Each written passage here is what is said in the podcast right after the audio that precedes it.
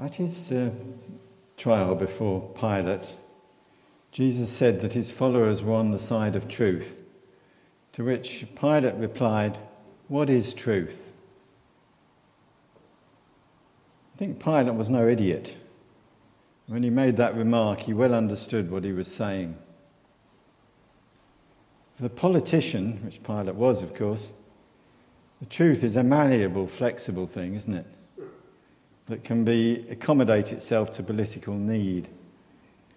Politicians rarely tell actual lies because you're too easily caught out if you tell lies.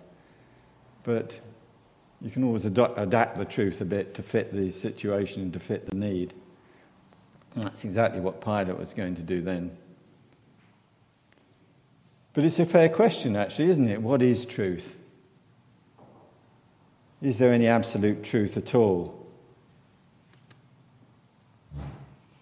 Title I was given by Phil for this talk is Why We Should Believe, which is a, a fair enough title. Certainly my start, starting point was I prepared it. But as I looked at this text, I felt, I felt you could just as equally say it's why do we not believe? John actually, at various places in his gospel, addresses the question of why we don't believe. I mean, he as we've been reminding ourselves every week, he's set out to convince us that Jesus is the promised Messiah. But not everybody does believe that. And um, say at various places in his gospel, he approaches this question from various viewpoints. Here, the approach is rather analytical.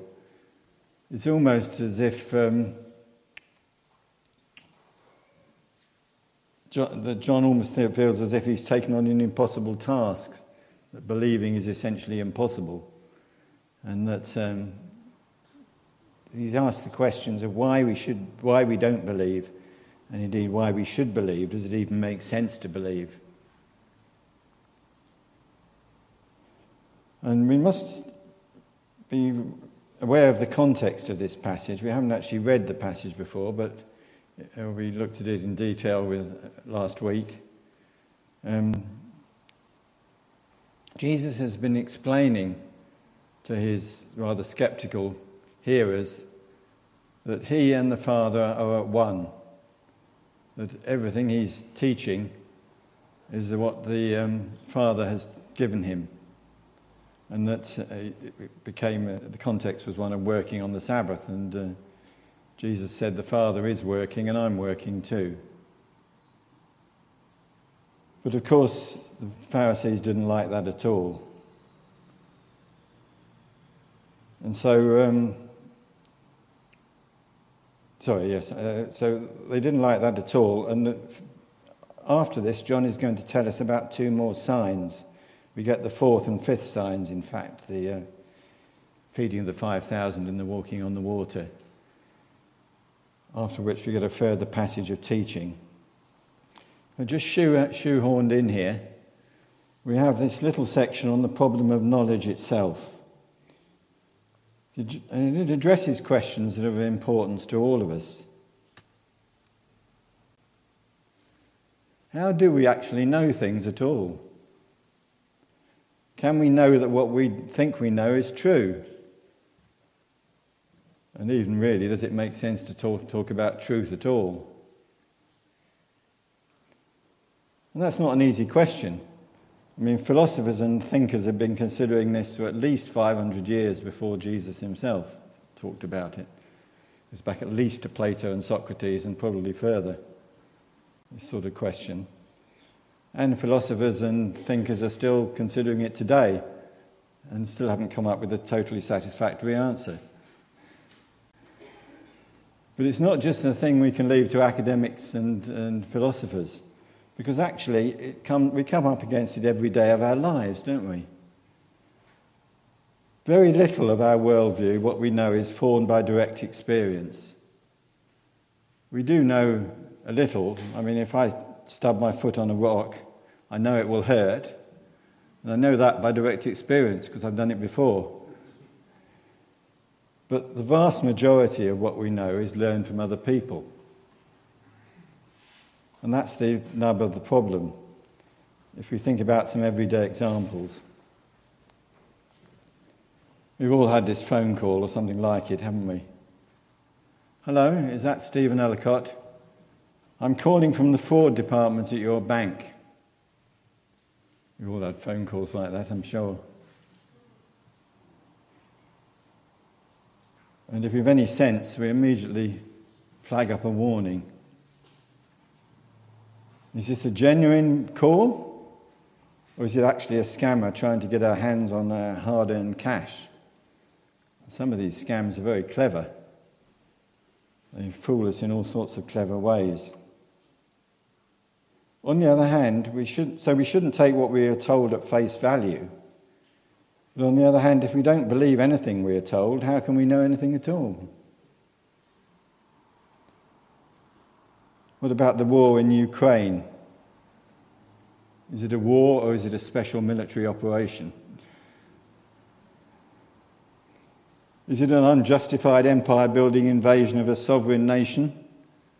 Or is it the defense of the rights of Russian speaking Ukrainians from racist persecution in a region that was traditionally part of Russia anyway?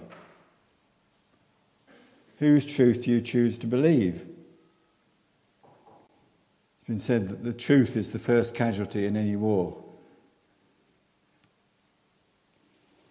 I got into quite an interesting discussion during the pandemic, actually. There's um, a sort of local social media platform called Nextdoor, which is to share news among communities if you've not come across it. And I, at one point, I got um, into a discussion with some anti vaxxers on this platform. And um, I made the point that in the end, it comes down to who you're prepared to trust. And one of them objected to that and said, well, surely we can make up our own mind using our own intelligence. But I pointed out that you can, just can't do that. Why? Because we simply don't have access to the raw data. None of us have actually done the experiments, done the test to see if the vaccine is safe or not, to see if it works or not. We have to rely on those who tell us. In a sense, we don't have any choice. So, who, do you, who are you going to trust? Who are you going to call? You might say, is, is our mantra in science we trust? Or is it big pharma is the very devil?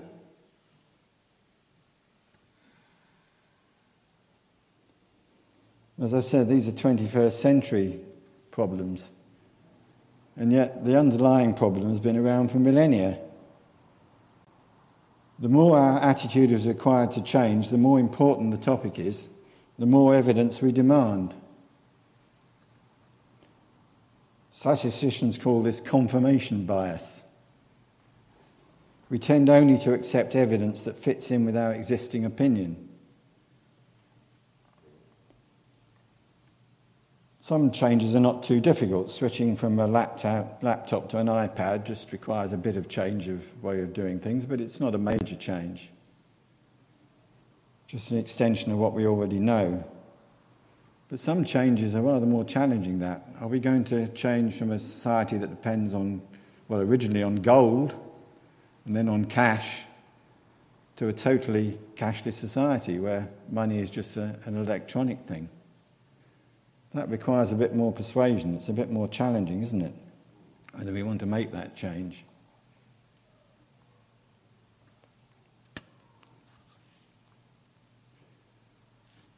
But the conceptual jump these Pharisees are being asked to make was something bigger even than that, wasn't it?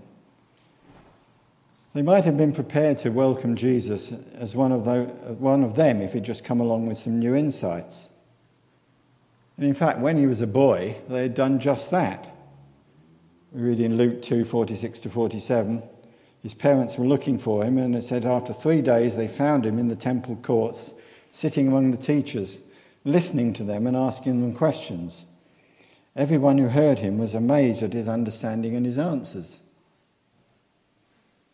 When he first turned up as a boy, they thought, here is one of us. Here is somebody who goes with our way of thinking. But that wasn't true. That turned out to be not true at all. What Jesus is requiring of them now is a conversion, if you want to use the religious term, paradigm shift, if you want to use the uh, philosophical term. A new, whole new way of looking at life, the universe, and everything is what Jesus is asking them to make. And it didn't take them long to change their opinion, did it? John 5:18 we read, For this reason the Jews tried all the harder to kill him. Not only was he breaking the Sabbath, but he was even calling God his own Father, making himself equal with God. That was just too much for them to swallow. Wasn't the Jews didn't understand what Jesus was claiming. They understood it only too well. They just couldn't accept it.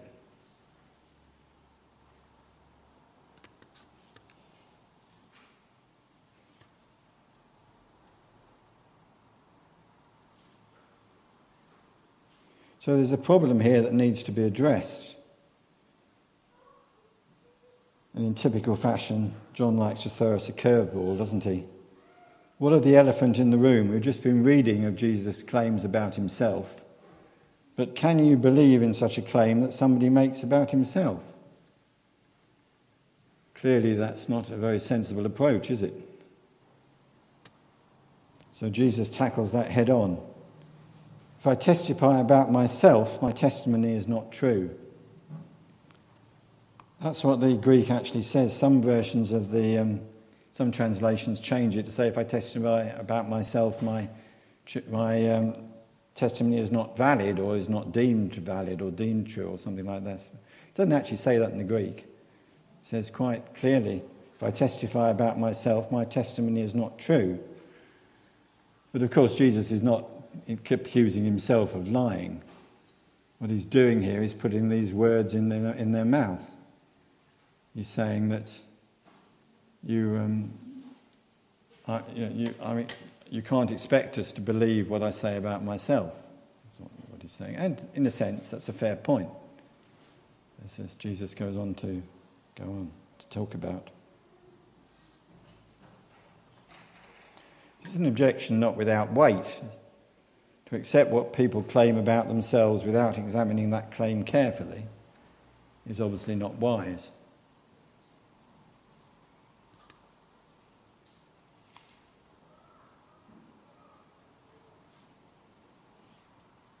So it's not surprising to hear that the approach is, the, the discussion is quite careful and analytical. And Jesus points out actually there are two sides to this question, first of all. Firstly, how does Jesus himself know that he's not merely mad? Might be a reasonable question to ask. Have you got a problem there? I'll carry on. How does Jesus himself know that he's not merely mad? And uh, Jesus answers this, doesn't he, in verses 31, 34, and 41. How does Jesus know himself that he's not deceived? But of course, his main thrust here is how can the rest of us know? How can his listeners know? How can the Pharisees know? How can the rest of us know whether what Jesus is claiming is actually true? As I said, the analytical style of this argument is rather Greek, but it's worth pointing out that the presentation, in fact, is thoroughly Hebrew. Um, it starts, in fact, in Deuteronomy. Deuteronomy 19:15. One witness is not enough to convict a man accused of any crime or offence he may have committed. A matter must be established by the testimony of two or three witnesses. That obviously refers specifically to criminal cases, but it had come to be more of a principle in, I think, in Jewish thought that you shouldn't believe one witness. You need at least two and preferably three or more witnesses.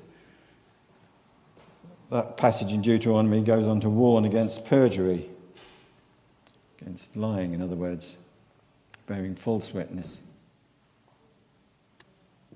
Two or three witnesses even if we hope to just get to the um, legal question of belief, of belief beyond reasonable doubt, of course, we can never establish anything in that sense, but totally beyond doubt, but beyond reasonable doubt. Can we be clear? We need two or three witnesses. And the argument is structured in, in a typical Hebrew way, a typical Hebrew sandwich those who like technical terms, it's called a chiasm. But it's a typically Hebrew way of presenting an argument. So it starts with, Will you believe me? verse 31. Then it talks about the first witness, who was John the Baptist, in verses 32 to 35. Then it talks about the key witness, the Father. It's a Greek thing to put the, uh, sorry, it's a Hebrew thing to put the, the key point in the middle. This Western way of presenting an argument, we tend to put the clinching point at the end, don't we? But uh, it's a Hebrew thing to put the clinching point in the middle. So then we get the third witness, the scriptures, and particularly Moses in this case, but the scriptures generally, 39 to 46. And then the argument goes back to where it started. Can you believe me? Is belief possible? So it's a very Hebrew form of argument. We might ask, why does he choose these three witnesses? And again, if we wanted to sort of pin it down as why it's these three particular things, we might put it this way John the Baptist represents contemporary knowledge, doesn't he? He was around at the time, or at least had only just been killed. His testimony was well known. John and Jesus knew each other, they were related, so John also, in fact, serves as a character witness. John, John was a recognized prophet, so he was a sensible person to appeal to. And the scriptures give them the claim its historical context, doesn't it? Always, when you're asked to believe something, asking what context does this make sense? If you get one of these calls from the bank, ask yourself, does this make sense in the context? That's a crucial question always to ask. Such a claim has to have meaning in the Jewish understanding of the one God. When Jesus is talking about being one with the Father, who is the Father who he's talking about? Has to make context, it uh, sense in the context of the under, Jewish understanding of the one God.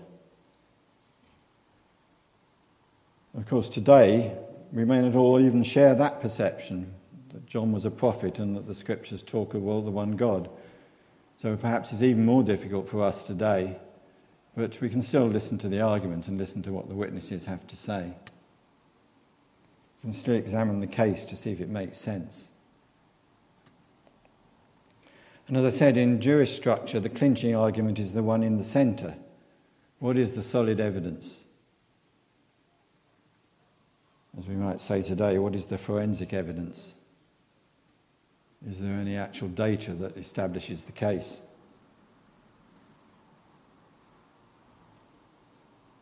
This, Jesus says, is the weightiest testimony in verse 36. Well, I guess most of us here are actually Westerners, not Greeks, or not ancient Greeks or Hebrews. So I thought perhaps we'd um, rephrase the argument in the Western, Western style and see if we can pick out the main points of it. So, first of all, what is the question that is being discussed? And what is it? It's that Jesus has made claims about himself.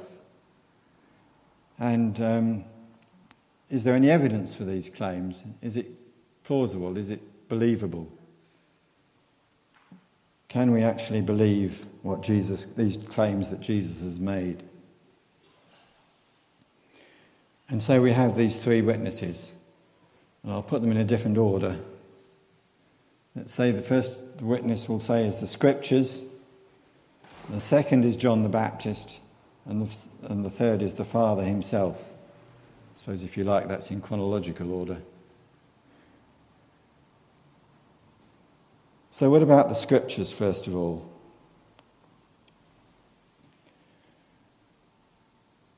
Well, there are two issues here, I think. The error that the Pharisees have made is that the Old Covenant is about rules.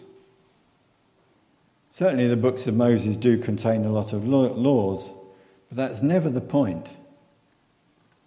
Deuteronomy 6, verse 4 to 6 is quite well known. Hear, O Israel, the Lord our God, the Lord is one. Love the Lord your God with all your heart, and with all your soul, and with all your strength. These commandments that I give you today are to be upon your hearts. In fact, it's interesting to get your computer out and check on the number of references to the word love in Deuteronomy. You'd be quite surprised, I think, if you do. I was. It's full of references to love. Another one is Deuteronomy 10 12 to 13. And now, Israel, what does the Lord your God ask of you? But to fear the Lord your God, to walk in all his ways, to love him, to serve the Lord your God with all your heart and with all your soul, and to observe the Lord's commands and decrees that I am giving you today for your own good. So if you go and have a look in Deuteronomy, you'll find there are several more on this, along much the same lines. The commands were not meant as an examination. The laws were laws for wise living. And in fact, the Pharisees were not really keeping the commands they made such a fuss over because they'd forgotten about the love part. As Jesus t- points out in verse 42 of our passage. Nothing wrong actually with having rules. I mean, families have rules, don't they? But do families have rules in order to, so that we don't have to bother about excluding, about loving each other? Of course not. The families are there to provide a guideline to stop the love being damaged, aren't they? If you have the rules to exclude love, if you have the rules of a game to exclude what we, the old fashioned concept of sportsmanship, and you've actually missed the point. The rules that were there in the Old Testament were to help people to love God and to love their neighbours as themselves, not as a substitute for love. But that's what the um, Pharisees had made it. They made it into an examination. Tick enough boxes, you know, 60% and you pass, except they expected 99%.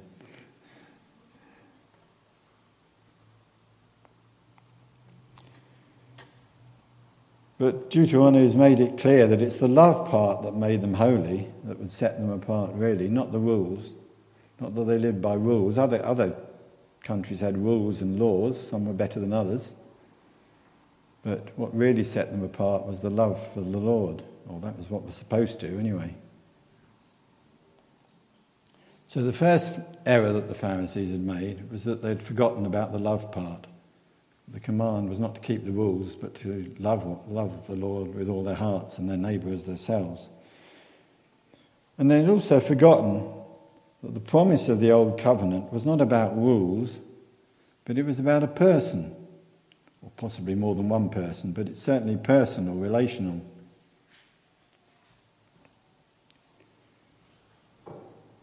Isaac was going to be sacrificed, but a substitute was provided.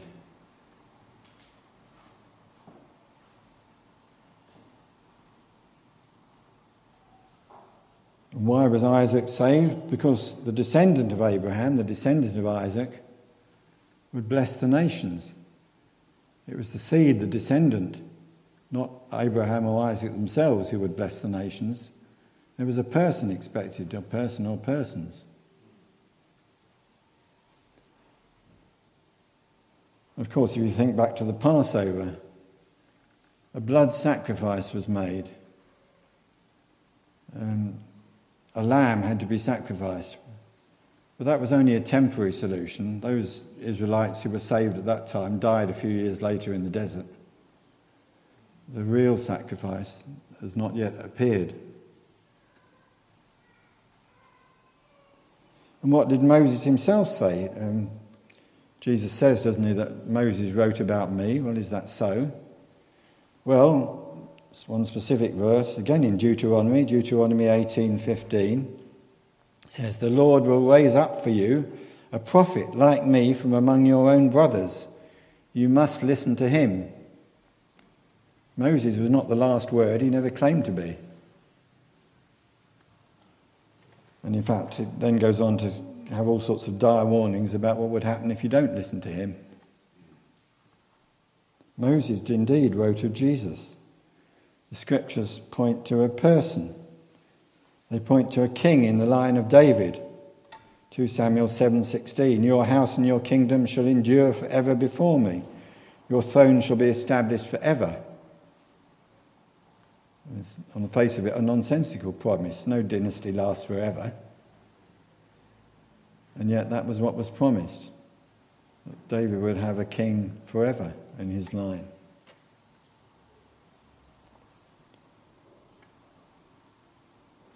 Isaiah and Zechariah talk about the true servant, the one who, unlike Israel, serves the, serves the Lord with his whole heart.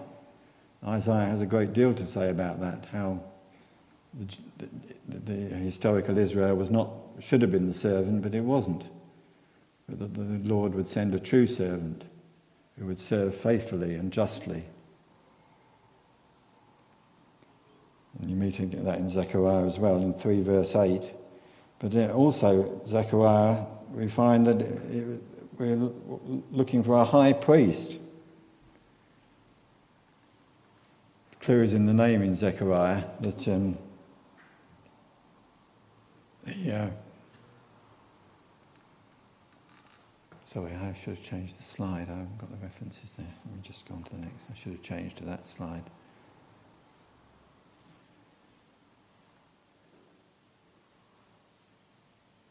Zechariah talks about the high priest at the time, at his time, who was Joshua. It's called Joshua, Yeshua, in which of course we get the word Jesus. And um, it says that he and, and also um, the, the governor at the time were types of the pictures of the one who was to come. Zechariah says that quite explicitly. They were looking for a high priest, but in fact, not a high priest just in the line of Levi, of, of uh, Aaron, but a high priest who was also a king, as Psalm 110, verse 4 says. A high priest in the line of Melchizedek, a king priest. And what about the last prophets of the Old Covenant in Malachi?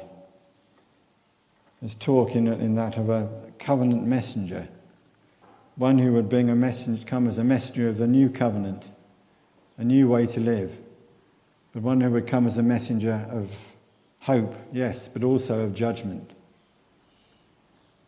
The Old Testament ends with not with a blessing actually, but with a curse. It says the one who will come to turn the hearts of their sons to their fathers and so on. And if not, then will strike the land with a curse. There was one who has come who would bring, who would turn the hearts of the people to their, back to their God. But if not, then he would come with a curse and with judgment.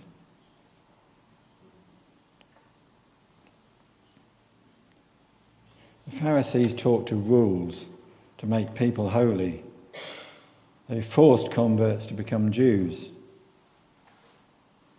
But the scriptures write of a descendant of Abraham who would bless the nations and a king who would bring peace.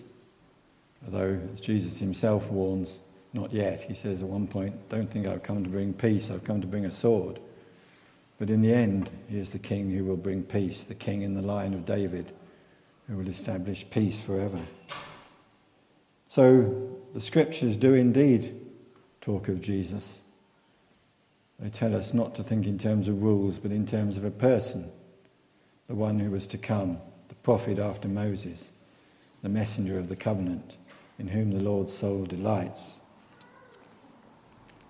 What about John the Baptist? Well, we've already looked at this, so I won't spend too much time on John the Baptist. But let me just remind you the Pharisees did, as we've said, appear to acknowledge John as a prophet, and yet he'd actually spoken against them and in favour of Jesus.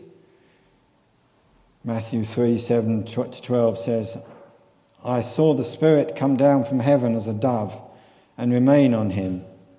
I would not have known him except the one who sent me to baptize with water told me, The man on whom you see the Spirit come down and remain is he, and uh, come down and remain, is he who will baptize with the Holy Spirit. And John called Jesus the Lamb of God who takes away the sins of the world. And he wasn't too keen on the Pharisees either. He told them called them a generation of vipers. Who has warned you to flee from the wrath to come? Well, apparently somebody had warned them, but unfortunately they took no notice in the end, or most of them didn't. As I've said, John the Baptist and Jesus knew each other, they were relatives. But that was not the source of John's knowledge as to whom Jesus was. His prophetic insight came from God. So that's the first two witnesses the witness of the scriptures and the witness of John the Baptist. What about the witness of the Father? Does Jesus say, I have greater testimony than that of John?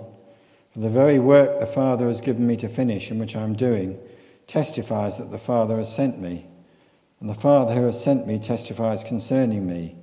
You have never heard his voice nor seen his form, nor does his word dwell in you, for you do not believe the one he has sent. Knowledge is communicated largely by words. But that requires you to believe the speaker. And why should we believe the speaker? After all, anyone can claim to be sent from God, can't they? Lots of people have. Some of them might actually believe it themselves. There have always been philosophers and rabbis and gurus and would be messiahs. As I said, a good question is how does Jesus himself know that he's not simply insane, deluded?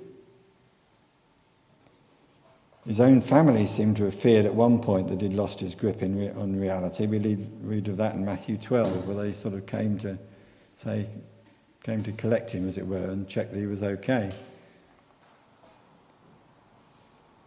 So, the testimony of the Father is the work that Jesus is doing and in particular, I suppose, the signs. That's certainly what John wants to emphasize the signs. But as we've already said, the signs themselves were open to misinterpretation. As we've started to look at the signs, we've, we've noticed that um, most of them come with a challenging question or comment, don't they? Water into wine, Jesus says, Dear woman, why do you involve me? My time has not yet come. What is the context of this? Does it make any sense? When the healing of the um, official's son, he says, Jesus says, Unless you people see miraculous signs and wonders, you will never believe. John 4 48. Do we have to have the signs? Shouldn't we believe God's word without the signs? But Jesus said, Well, apparently you can't. So that's why we have the signs. Simply to the man at the pool, the paralytic at the pool, he was simply asked, Do you want to get well? Seems like a silly question, doesn't it, really? But, but uh, that's the question Jesus asked. Do you really want to be well? Do you really want to be healed, or are you actually happy to be, a, to be looked after by everybody else and just lie here? feeding the 5,000, which we'll, I guess, come to next week. The question is where do we buy bread for these people to eat? Who is going to provide these people with the food that they need? Where is it going to come from? It's not in John's Gospel, this one, but in the, um, when a man was lowered, lowered, uh, let down from the roof to have, again, a man who was paralyzed. his friends lowered him through the roof to get him to Jesus. And what does Jesus say? Not first of all, get up and walk. He says, Take heart, son, your sins are forgiven. What is the point of this sign? Well, he goes on to say that, doesn't he, in Matthew? He says, Well, okay, I will say, take up your mat and walk, but I'm doing that so that you know that I have right to forgive sins on earth. We need to ask what these signs actually mean. Of course, the modern skeptic attributes these signs to superstition. People believed that sort of thing in those days. Because actually they didn't. I mean, if they did, why did they make such fuss over them? Miracles are by definition rare. There wouldn't be miracles if they weren't. If they'd been commonplace things, why would they have caused such a stir? Of course, others may have talked of gods and magic and, and signs and omens, but Jesus actually delivered. And he did it in public as well. I think you can't, you really need to come to terms with that fact. Nobody at the time tried to claim these signs hadn't happened.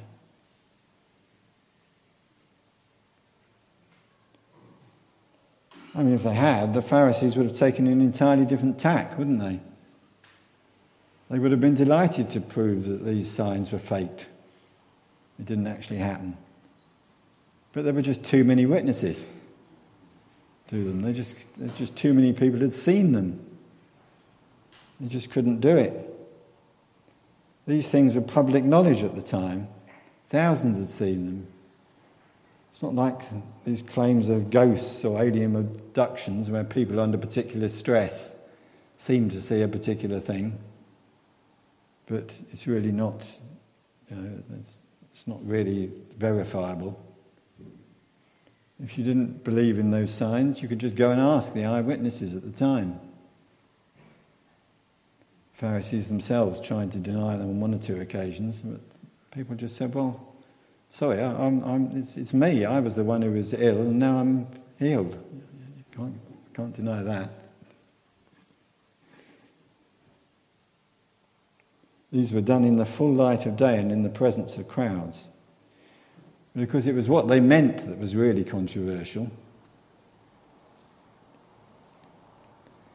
Only, in fact, in the context of the Old Testament, of the scriptures and the prophets, do these signs make sense? Only in the context of Jesus' own words do these signs actually make sense.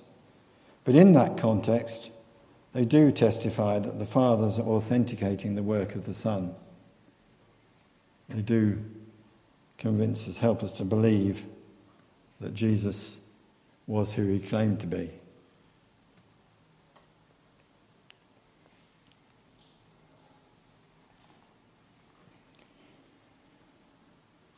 As I said, some of these questions go back at least 500 years before the time of Christ.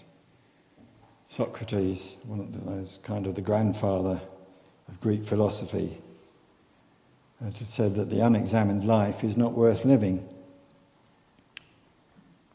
It's quite wrong, actually, I think, to say that Greek philosophers did not achieve insights. They did. Even Paul quotes them on occasions. And there are traces of Greek thought, certainly in the teachings of John and even of Jesus himself in some ways. But the problem was that in the end, their teaching just led to futility and self contradiction. In the end, they just landed up contradicting themselves. Because it wasn't possible to know truth just through sort of analysis that the Greek philosophers did. They hoped it was, but they never really solved the problem. A teaching just used to futility and self contradiction because it's independent of or even contrary to the true God.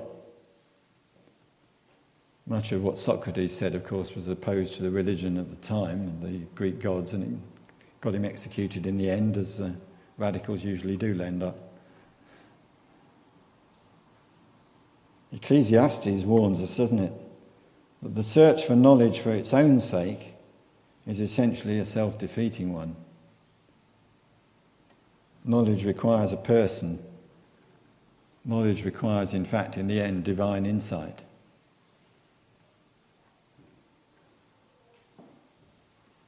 And this passage reminds us that belief is not a simple matter. Critics tell us that you know, faith is believing things in the face of evidence, but of course it's not at all. In fact, faith requires skepticism. It says, be skeptical about everything, but particularly about your skepticism. We need to examine everything, that's what we're told to do. It's not believing in spite of the evidence, as Dawkins and others have claimed. Actually, faith is about disbelief in many ways. It's about not believing what you're told from taking the face, face value. It invites us, John invites us here to put aside what we thought we knew and to consider the three witnesses. There's something else in this passage, sorry, um, which is bang up to date. Jesus says to the Pharisees, You'll listen to someone if they come in their name and, and come along and ju- justify themselves. If you become one of us, then we'll listen to you. That's what it says. And isn't that bang up to date? Modern thinking is all about me. And even the marketing people know that. You never get, this is our M&S, do you? You get, this is my M&S. Social media groups just reinforce things. The whole, one of the whole problems about the trans debate is a lot of it is about inclusion or exclusion from groups. People who have um, been trans and then detrans find they've been excluded from not just say, oh, well, you've made your own mind up. They find themselves excluded from their support group and their statement, the, group that they find themselves in, which is what, of course, is what was happening, the Pharisees could see happening. They were taking, seeing people taken away who previously had admired them and supported them. And uh, they were losing that support. It's exactly what the Pharisees found, and that's exactly what's up to date. We all need, I suppose, groups to support each other. We can't, in a sense, be disciples on our own. But that is not, we need to be aware of the mutual admiration society. Society exists just to say how good we are and how good other people are who say that we're good.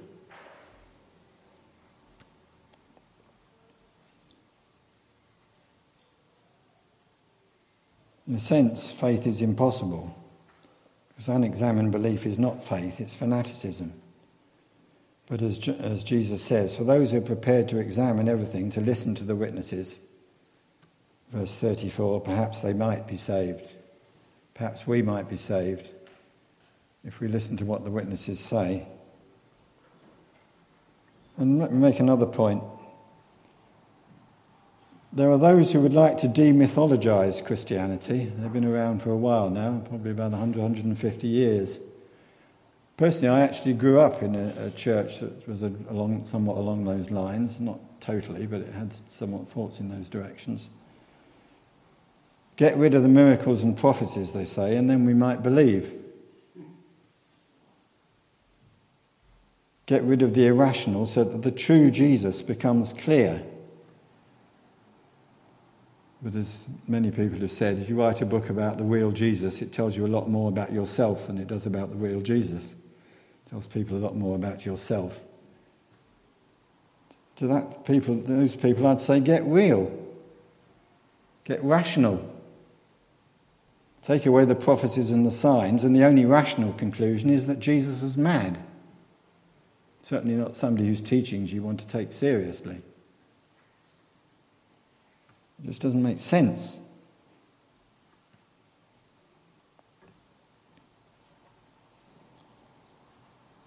I mentioned Socrates. Even before Socrates, Moses had lived, hadn't he, in that great ancient Egypt, Egyptian civilization. And as he led the Israelites out of Egypt, he wrote pages and pages of laws and principles, and they were accompanied by sign, great signs of God's favour. And yet it didn't do the, most of them, the Israelites, much good in the end. It was mostly understood. There were those who had escaped Egypt and they crossed the Red Sea just in the end to die in the desert because they would not believe what they'd even seen with their own eyes. They wouldn't believe. So, John is telling us here to trust the witnesses. Jesus' life was authenticated by the Father himself. And of course, as we've been singing earlier, it was a life culminating with the death and resurrection. So let's give Paul the last word. Paul was well acquainted with both Greek and Jewish learning, as is clear from the things he said and wrote. So let's give him the last word on this. He wrote in 1 Corinthians 22 to 24 Jews demand miraculous signs, and Greeks look for wisdom, but we preach Christ crucified. A stumbling block to Jews and foolishness to Gentiles, but to those whom God has called, both Jews and Greeks, Christ, the power of God and the wisdom of God. And a few verses later, he says, It is because of him that you are in Christ Jesus who has become for us wisdom from God. That is our righteousness, our holiness, and redemption. Therefore, as it is written, let him who boasts boast in the Lord. Let's not boast in our own knowledge or our own understanding, but let us boast in the Lord. Let us listen to the witnesses and follow him. In Jesus' name, Amen.